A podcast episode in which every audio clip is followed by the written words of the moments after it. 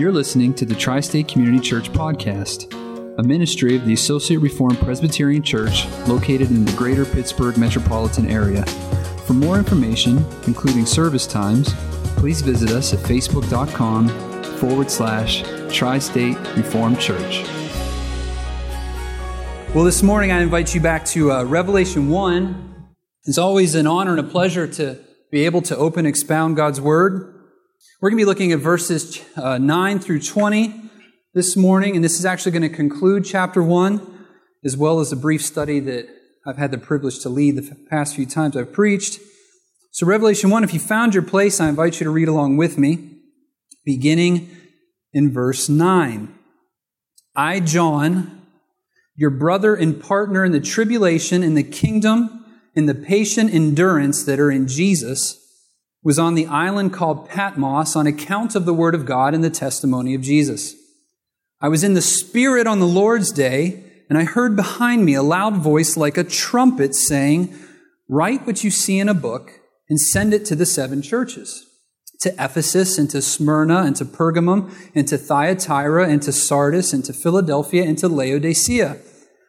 Then I turned to see the voice that was speaking to me, and on turning, I saw seven golden lampstands. And in the midst of the lampstands, one like a son of man, clothed with a long robe and with a golden sash around his chest. The hairs of his head were white, like wool, like snow. His eyes were like a flame of fire, and his feet were like burnished bronze, refined in a furnace, and his voice was like the roar of many waters. In his right hand he held seven stars. From his mouth came a sharp two edged sword, and his face was like the sun shining in full strength. When I saw him, I fell at his feet as though dead, but he laid his right hand on me, saying, Fear not. I am the first and the last, and the living one. I died, and behold, I am alive forevermore, and I have the keys of death and Hades. Write therefore the things that you have seen those that are and those that are to take place after this. As for the mystery of the seven stars that you saw in my right hand and the seven golden lampstands, the seven stars are the angels of the seven churches, and the seven lampstands are the seven churches. This is the word of the Lord. Let's pray together this morning. Oh, gracious Heavenly Father, as we come before you now, Lord, we ask that you would work in our hearts so that we can hear you speak. Open our ears to hear this great revelation you provided through your word. Open our eyes, Father, that we'll see Jesus, our wonderful Savior, with the adoration and worship that he deserves. Guard our minds this morning from distraction and our hearts from contempt. We humbly ask this in Jesus' name. Amen. So, have you ever heard the phrase, perception is reality? Perception is reality. It's the idea that something is real simply because we perceive that it's real, regardless if it's actually true. And I'll give you an example to illustrate. Have you ever seen the Christmas movie Home Alone? I think most of us have seen the movie Home Alone. Um, in the movie, when Kevin, the main character, wakes up to find that he's been left home alone, he begins searching frantically around the house for his family. He's going to all the rooms, and this search eventually leads him to the basement where he's confronted with something that's really scary the furnace. In fact, as he looks at the furnace, something really crazy and amazing happens. This fire ignites in it, and then the iron gates open up like a mouth, and it actually starts to roar like a monster. If you remember the movie, I'm sure you remember the scene. Well, when Kevin looked at the furnace, what did he see? He saw a monster.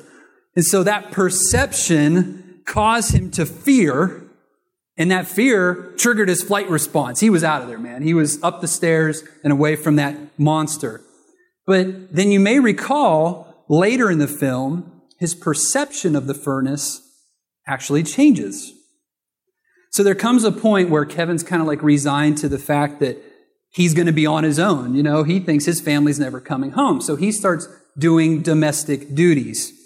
He goes to his store, he buys milk, frozen dinners, and of course, a toothbrush that's approved by the American Dental Association. If you remember that scene. And he also does household chores like laundry, a task that's going to force him to go down and revisit this spooky basement.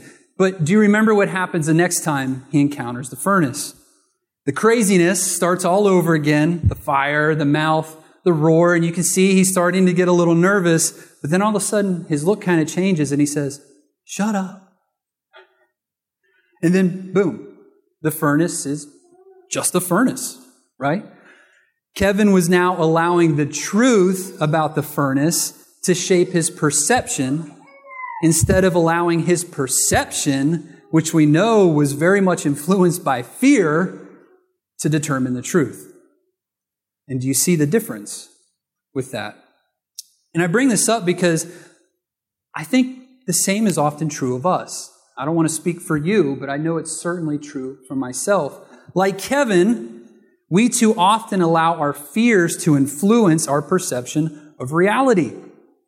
And the result of which is to exchange the truth for a lie. Now, unlike Kevin, I doubt many of you are convinced your furnace is a monster determined to eat you. I hope not. If you do, maybe we can talk after service because you may have some other things to work through. No, our fears, if we're honest, are much more mature than that, aren't they? We may allow our perception to cloud reality, but you know, at least it's over the really important things like finances, like fixing that furnace, job security, health concerns, our future, our kids' future, the future of our nation, the salvation of our loved ones, relationships, work, death, etc. Just fill in the blank with whatever causes your heart to often grow anxious and fearful. And if we're honest, we have to acknowledge that all of these things are important. By no means are we trying to say that these things aren't important. My point is to say that we shouldn't allow our perception of circumstances to consume us. We shouldn't allow our perception of these circumstances to consume us, to overwhelm us with fear and anxiety as they often do. And here's the reason why. Here's why we should not do that. Because God knows what you're going through. In fact, there's nothing that comes to us that hasn't first passed through His almighty and sovereign hand. So if you're trusting in Christ this morning and you've turned to Him in faith and repentance, let me offer you some encouragement. Not only is God in control, God cares. He cares about your circumstances. Why? Because God cares about you. God cares about me. He loves you. You are his son and daughter. In fact, you are royalty, adopted by the Almighty King of Kings, creator of the universe, sovereign ruler of all. Let that sink in. God cares about you and for you, and that's the truth, not perception. But the question is, is how do we allow this truth to confront our lack of faith? Especially in those moments when our perceptions, however wrong they may be, are consuming our thoughts and they're consuming our emotions. Because when you're in that moment, it's difficult to allow the truth to change what you see and feel. And what I'd like to submit to you this morning is that we need a renewed vision of Jesus Christ. We need a renewed vision of Jesus Christ, and that leads us right back to Revelation 1. So if you turn back to Revelation 1, beginning in verse 9, you'll see that John introduces himself, and this is actually the third time he's done so here in the first chapter of Revelation. And he introduces himself as both the author and the receiver of this revelation. So, right there in verse 9, it says, I, John. Now, the first time he introduced himself is back in verse 1. So, if you, you go back to Revelation 1 1, you'll see it says, The revelation of Jesus Christ, which God gave him to show his servants the things that must soon take place, he made it known by sending his angel to his servant, John. And then just below this, if you go to verse 4, John then begins with a typical epistolatory greeting, which is just to say it's very similar to what you find in all the other letters from Paul and from Peter and also from John. He says, John to the seven churches that are in Asia.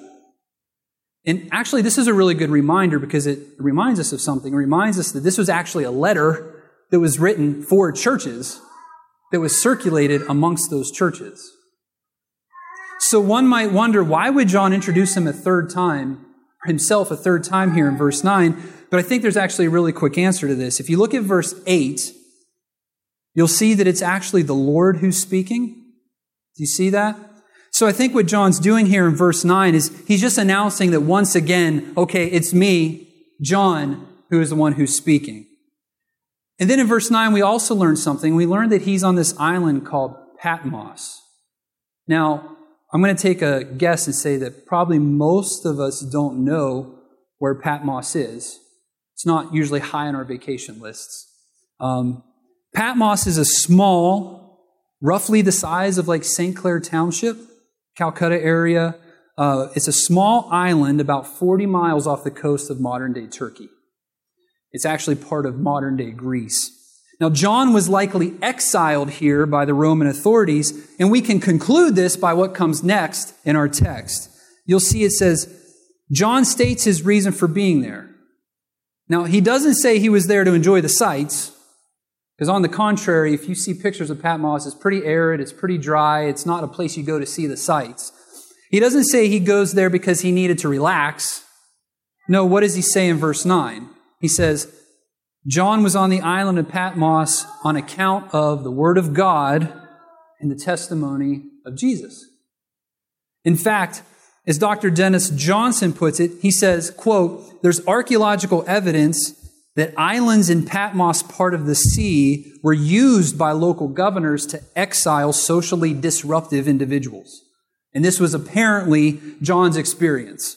Because wherever we see the words, the Word of God, and the testimony of Jesus in Revelation, they're associated with suffering for Jesus. Faithful witness to Jesus. So John is there because he's been faithfully preaching God's word and witnessing to the truth of Jesus Christ. It's not necessarily by choice. And this made the local, ang- the local authorities angry that he was doing this, so they thought they'd get rid of him to ship by shipping him off to this island in Patmos. And this is why John then introduces himself as your brother and partner in the tribulation.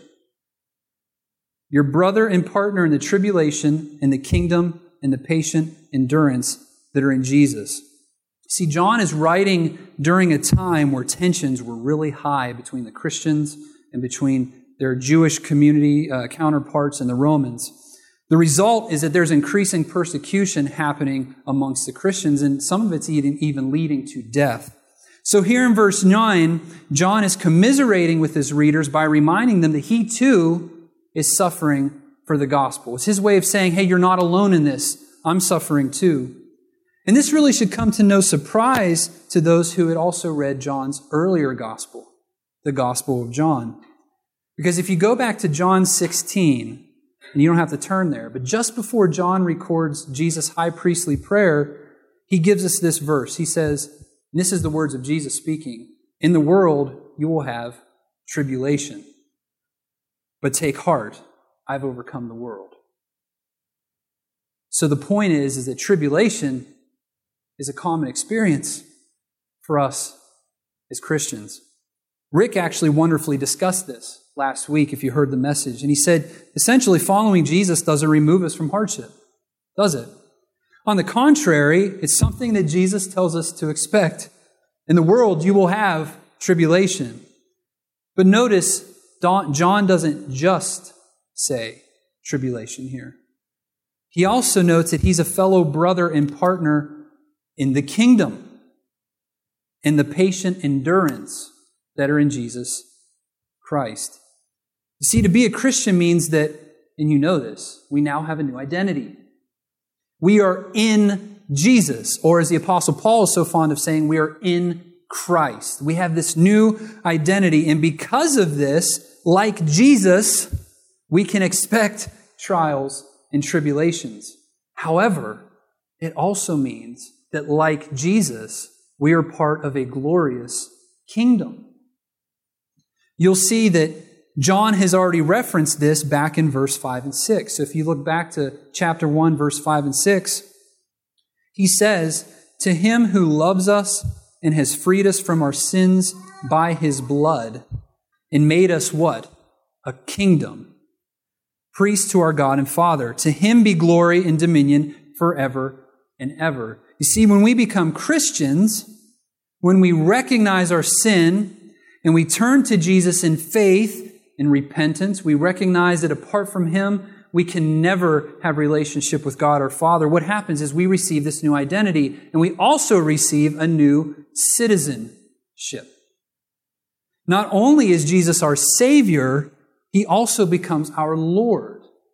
And He spiritually places us into His heavenly kingdom, the kingdom that at the end of our prayer we prayed, Come, Lord Jesus, bring your heavenly kingdom to earth. Notice then that John ends this three part description by noting that to be in Jesus also means we will patiently endure. Dr. G.K. Beale states it this way He says, Revelation reveals that believers' reign, like Jesus' initial kingship, consists in conquering by not compromising their faithful witness in the face of trials, in ruling over the powers of evil, in defeating sin in their lives, and in beginning to rule over death and Satan by identification with Jesus. Listen to this. Their endurance is part of the process of conquering. In other words, until Jesus returns in glory to establish this eternal kingdom, our lives are going to be marked by trials and tribulations. Therefore, we're called to what? To persevere. But here's the difference between somebody who's trying to persevere on their own and somebody who is in Jesus. We persevere with hope because we're in Jesus. We've been united to Christ in faith. And we know that He is going to see us through anything that comes our way because He ultimately persevered. John then tells us that he was in the Spirit on the Lord's day. Do you see that? And his description here is very similar to the one that's used in the Old Testament by the prophet Ezekiel. To be in the Spirit means that, like the Old Testament prophets, John is consciously experiencing the presence of God in a very, very special way. And like the Old Testament prophets, John is granted this supernatural vision of heaven realities. So he's seeing into the heavenly realm and seeing things that are true that otherwise we wouldn't see. But did you notice when John received this vision? Look again to the text. I was in the Spirit on what? The Lord's day. And this is important to note because you're going to recall that prior to Jesus' resurrection, God's people, the Jews, they met for worship on Saturday during something they called the Sabbath. And this practice was actually adopted from the creation account where God created during days 1 through 6, Sunday through Friday, and then seeing that it was good, he rested on the seventh day or Saturday. However, after Jesus' resurrection, this changed, and the church began to meet on Sunday, the day that Christ was resurrected. And Dr. Sinclair Ferguson, who actually, I'm sure many of you probably will know, he was a minister in the ARP church, works a lot with Ligonier Ministries. He notes that we shouldn't overlook the impact of this change too quickly. He says, especially since the Jewish Sabbath represented something that was really just part of their identity. It was part of who they were. And he compares it to Americans giving up the 4th of July. He says, compare it to like an American giving up the 4th of July to celebrate something like St. George's Day, which is to celebrate the greatness of the United Kingdom. He said, what would it take for Americans to do that? And he said, it would take a revolution. Because that's literally what it took for us to begin celebrating July 4th.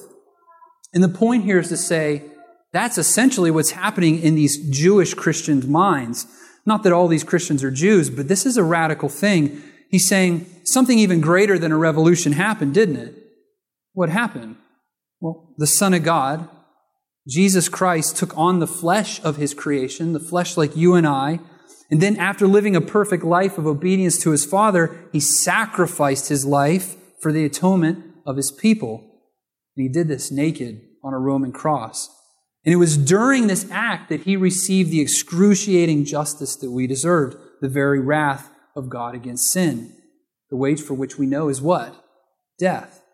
And then after completing this task, he gave up his life and he was buried in the ground for three days. It kind of sounds like the Apostles' Creed, doesn't it? Going through the process.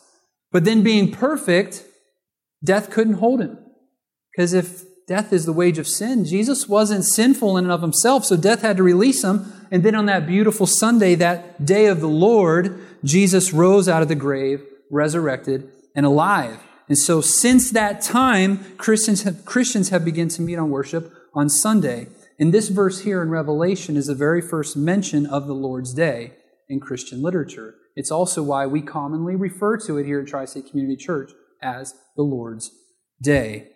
I think it's also interesting to see that John here is worshiping even though he's been removed from his church community. John still sees the necessity of setting aside the day to worship his Lord. So John is in the Spirit, and what happens? If you read, it says, I heard a loud voice, I heard behind me a loud voice like a trumpet, saying, Write what you see in a book and send it to the seven churches to Ephesus and to Smyrna and to Pergamum and to Thyatira and to Sardis and to Philadelphia and Laodicea. It's almost like John is receiving a commission, isn't he? He's told he's about to receive this vision, and then his job is to write down what he sees and then share it with these seven churches in modern day Turkey.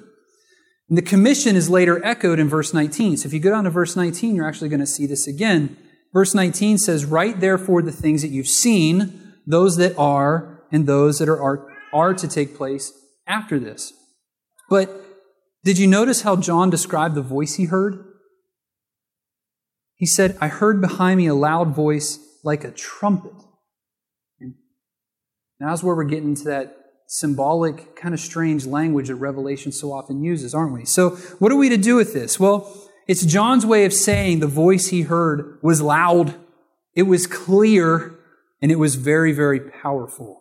And for anybody who knew their Old Testament, they would immediately recognize this language because, for instance, they would go to Exodus 19.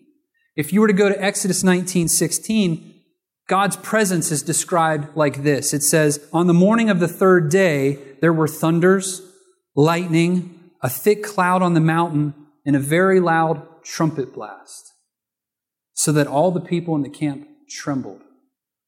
This isn't unique to John. John is using language that the Jewish people would understand.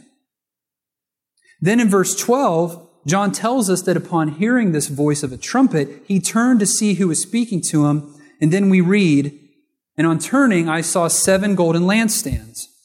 And in the midst of the lampstands, one like a son of man, clothed with a long robe and with a golden sash around his chest. The hairs of his head were white, like white wool, like snow. His eyes were like a flame of fire. His feet were like burnished bronze, refined in a furnace. And his voice was like the roar of many waters. In his right hand he held seven stars. From his mouth came a sharp two edged sword, and his face was like the sun shining in full strength. And so now we're coming to John's actual vision of what he sees. And this vision is kind of strange. It entails these seven golden lampstands and a detailed image of one he describes as being like the Son of Man. And to begin, just notice the order of this vision. What does John see first? He sees the seven golden lampstands, which, if you look to verse 20, we later learn represent something very specific. They represent what? The seven churches that John has been commissioned to write. And if you remember from our previous look at the beginning of Revelation 1, we see that that number seven is really a holistic number that represents all churches. So this is very much a message to us as well. Next, we see that someone is in the midst of these lampstands. So there's someone in the middle of these churches, present with them. And then we're given this really incredible description. And understandably, it seems as if John is overwhelmed by this vision and is left to grasp for words that can only describe what he's seeing. Remember, this is something he's seeing, and he's been told to write down what you see, not what you hear. And he's left to try to describe what he's seeing with words and with symbols. And here again, I think Dr. Ferguson is so helpful. When he explains these verses, he compares it to the painting style known as Impressionism. And he says, Now, some of us despise this type of art. Because when we look at an impressionist painting, we may think to ourselves, that doesn't look anything like the person being painted. And you're like, you're painting Maggie, but it doesn't look like Maggie. I don't get it. At which point, the author, or excuse me, the painter is going to respond, I wasn't painting what she looked like. I was painting what she is like. And this is exactly what the Old Testament prophets and what John here in Revelation is doing. To think otherwise, to think that they're trying to give us a portrait of Jesus, creates a really strange image. Because if you take this in a very wooden, literal sense, it, it doesn't make sense in our minds. So John is like an impressionist. He's not seeking to provide us with an exact picture of what Jesus looks like. He's seeking to give us a description of what he is like. See the difference? And this image is going to draw very heavily upon the book of Daniel, and it's going to draw heavily on Daniel's prophetic visions in chapters 7 and chapters 10. And so you may actually recall this morning from reading in Daniel 7 that Daniel saw a terrible vision. And it was a vision of four great beasts that were coming up out of the sea, and each one was symbolizing an evil kingdom that would rule for a time on earth. But in the vision, Daniel also sees God's heavenly courtroom. And there's these thrones that are set up for judgment, and then the Ancient of Days actually takes center stage.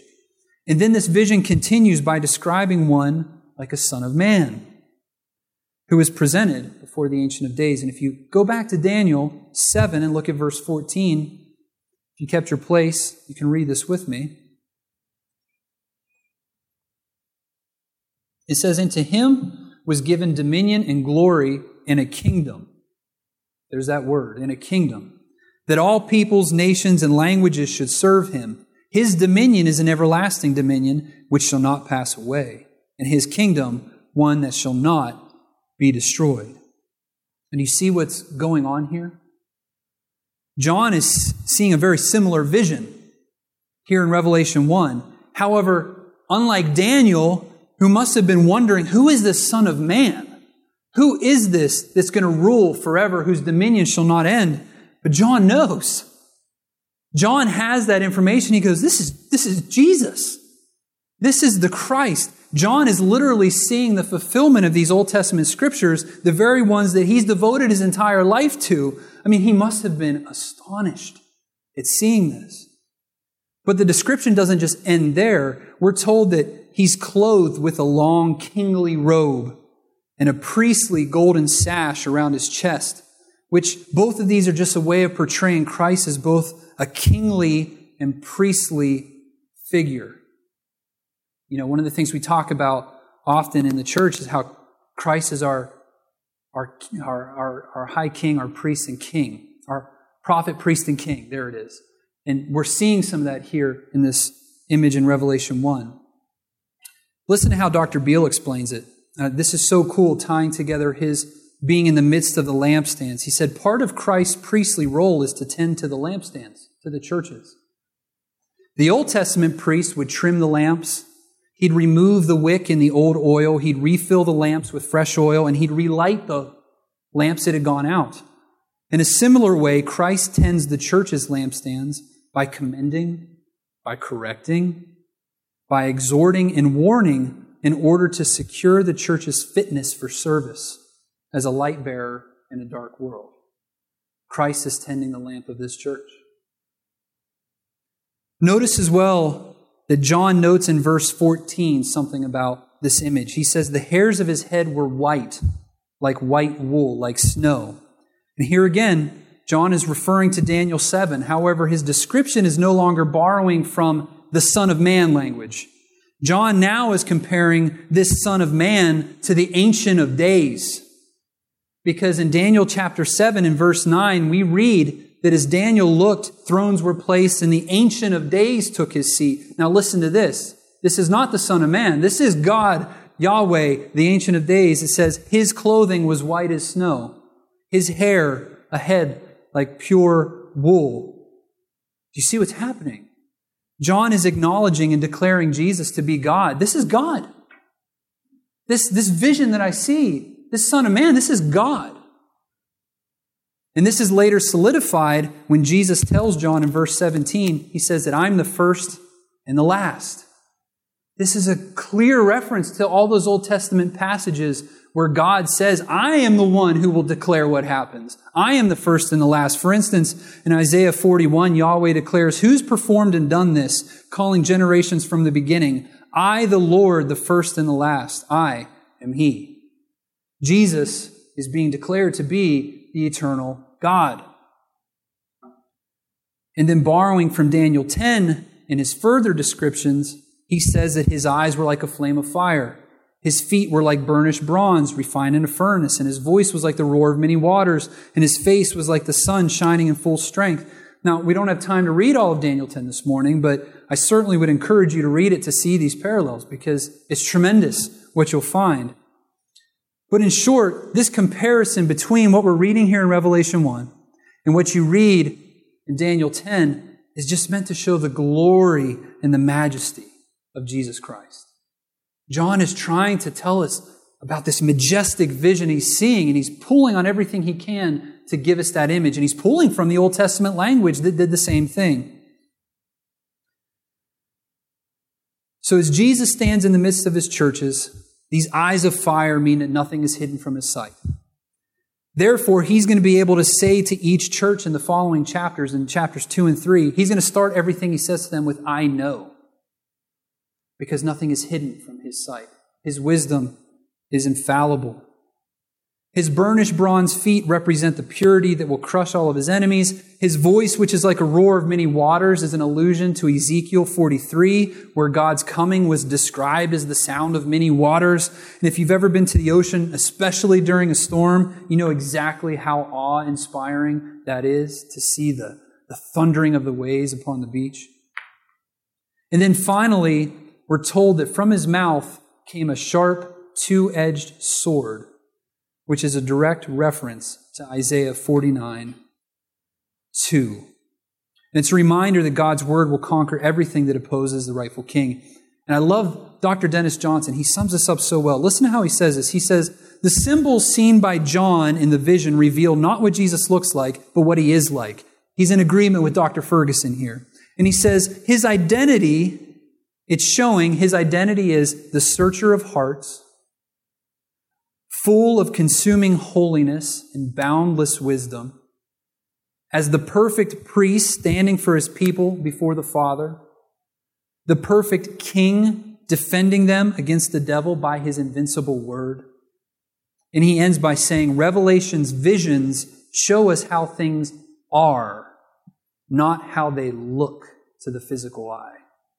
And now we've come full circle. Perception versus the truth. Revelation's visions show us how things are, not how they look to the physical eye. I mean, what an incredible vision. How do we allow the truth that God loves us and is working for our good to confront our lack of faith in those moments when our perceptions that can be so faulty and full of fear consume our thoughts and our emotions? We need a renewed vision of Jesus Christ. One like we've just received here in Revelation 1. You see, when we're confronted with the truth of who Jesus is, we're forced to reevaluate our perception of things with new eyes. Imagine how John must have felt receiving this vision. He was no stranger to struggle. He was well acquainted with grief. He wasn't on this island by his choosing. But imagine how his faith must have been strengthened when he received this vision of the exalted Christ. What's going to compare with that?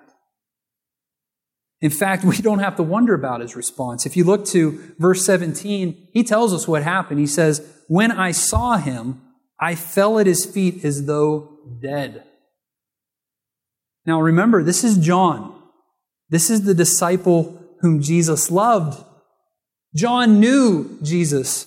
And what happens when he receives this vision? It's like the pattern we see in Daniel 10. He fell down as though dead. And there's an application for us here to take from this. When we're confronted with a true revelation of Jesus Christ and all of his majesty and all of his glory, it's going to drive us to our knees in repentance because it immediately reminds us of our sinful condition and it's going to cause our heart to fear. That is what we call the bad news of the gospel. And that is a holy, good fear. But the good news is, Jesus doesn't leave John there, does he? Look what happens next in verse 17. He says, But he laid his right hand on me, and saying, Fear not, for I am the first and the last and the living one. I died, and behold, I am alive forevermore, and I have the keys of death and Hades. And it's love how Jesus responds to John. He ever so gently lays his hand on him and reminds him, John, you, don't, you have nothing to fear. Now, why does he have nothing to fear? It's not because Jesus is safe. That's something we need to exit from our minds right away. It's not because Jesus is safe. This vision is an incredible reminder of exactly who Jesus is. This is the supreme being. This is the God who spoke to Job and said, Hey, where were you when I laid the foundation of the earth? Do you know the ordinances of heaven? And there's like three chapters where God just questions Job. We sing about it in that song, Where Were You? And at the end, Job says, Who was I? God, no, Jesus is not safe. But why then does he tell John not to fear in light of that? Because of the cross. It reminds me of the promise that was given to Adam and Eve all the way back in Genesis 3:15, the promise of an offspring that Rick's been talking about that just weaves its way throughout the rest of scripture and then has finally found fulfillment in Jesus. And here in Revelation 1, it's as if Jesus is telling us, see, John, I've been in control all along. I've walked this path that you're so fearful to walk through, and I've come out the other side victorious. I've seen death, but I'm alive forevermore. And John, I hold the keys to death and Hades. You do not have to be afraid. And this should cause our hearts to just overflow with praise and adoration for our risen King. Not only does a true revelation of Jesus draw us to our knees in repentance, a true revelation of Jesus should always cause our hearts to worship. In theology, it's what you say proper theology should always lead to doxology. If you get who God is, who Jesus is right, your immediate response should be to offer praise and worship. The reason for this is because it reminds us that God's love for us has been demonstrated in the most profound way possible through the life, death, and resurrection of Jesus Christ. There is no greater love than this. Thus, we can rest assured that He will sustain us no matter what life throws our way. So, yes, life is often difficult. And yes, at times our faith is often weak. And as a result, our hearts may be prone to fear, but when those times come, remember this vision of Jesus from Revelation 1. Read again of his power and majesty and be reminded that he can handle anything you're going through. But remember as well that gentle touch that reminds us that he's not only all powerful, but we need not fear because he loves us. And then allow your heart to rejoice in the truth that he's overcome the world. And take comfort that it's often in these times of weakness that, like John, God so profoundly meets us with his loving presence. Let's pray together. Oh, Heavenly Father, we thank you for this magnificent vision of your Son Jesus here in Revelation 1. And Father, we pray that it would change our perspective. It would by renewing our vision of Jesus, it would give us a new confidence in you. Father, we pray this morning that this would be something that would be trans- transmitted from our brain to our heart. It would be something that would help us to change, that would sanctify us, and that would cause us to uh, leave this leave this service seeking to do your will for your honor and glory. We ask this all in Jesus' name.